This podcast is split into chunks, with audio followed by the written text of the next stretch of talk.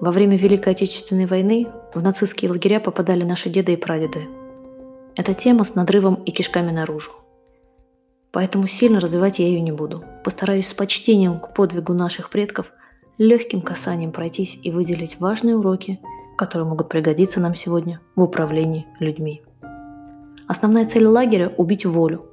Психолог Бруно Беттельгейм сам прошел через Дахау в Бухенвальд – и выделил принципы, которые способствуют уничтожению человеческого достоинства и личности. Они звучат следующим образом.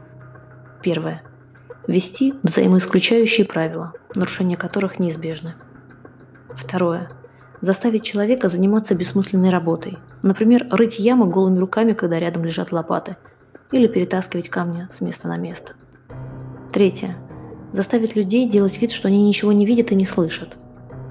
Четвертое размыть личную ответственность коллективной. Один наступился, а наказывают всех.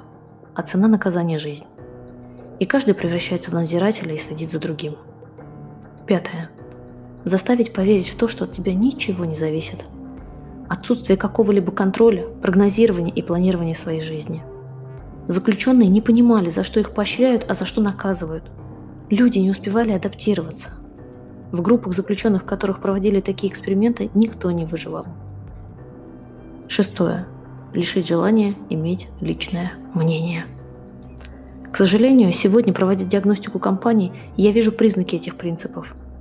Людям плохо от пребывания в такой среде, даже если это проявляется в самой лайтовой версии. И чаще всего такие условия складываются в компании из-за отсутствия целенаправленного управления бизнес-процессами и корпоративной культурой. На тренингах я всегда говорю, что людей не нужно специально мотивировать, Нужно брать замотивированных и всего лишь не ломать их. Если в вашей организации присутствуют перечисленные выше признаки, то ваша задача как руководителя – защитить сотрудников и сделать островок безопасности хотя бы в своем подразделении. thank you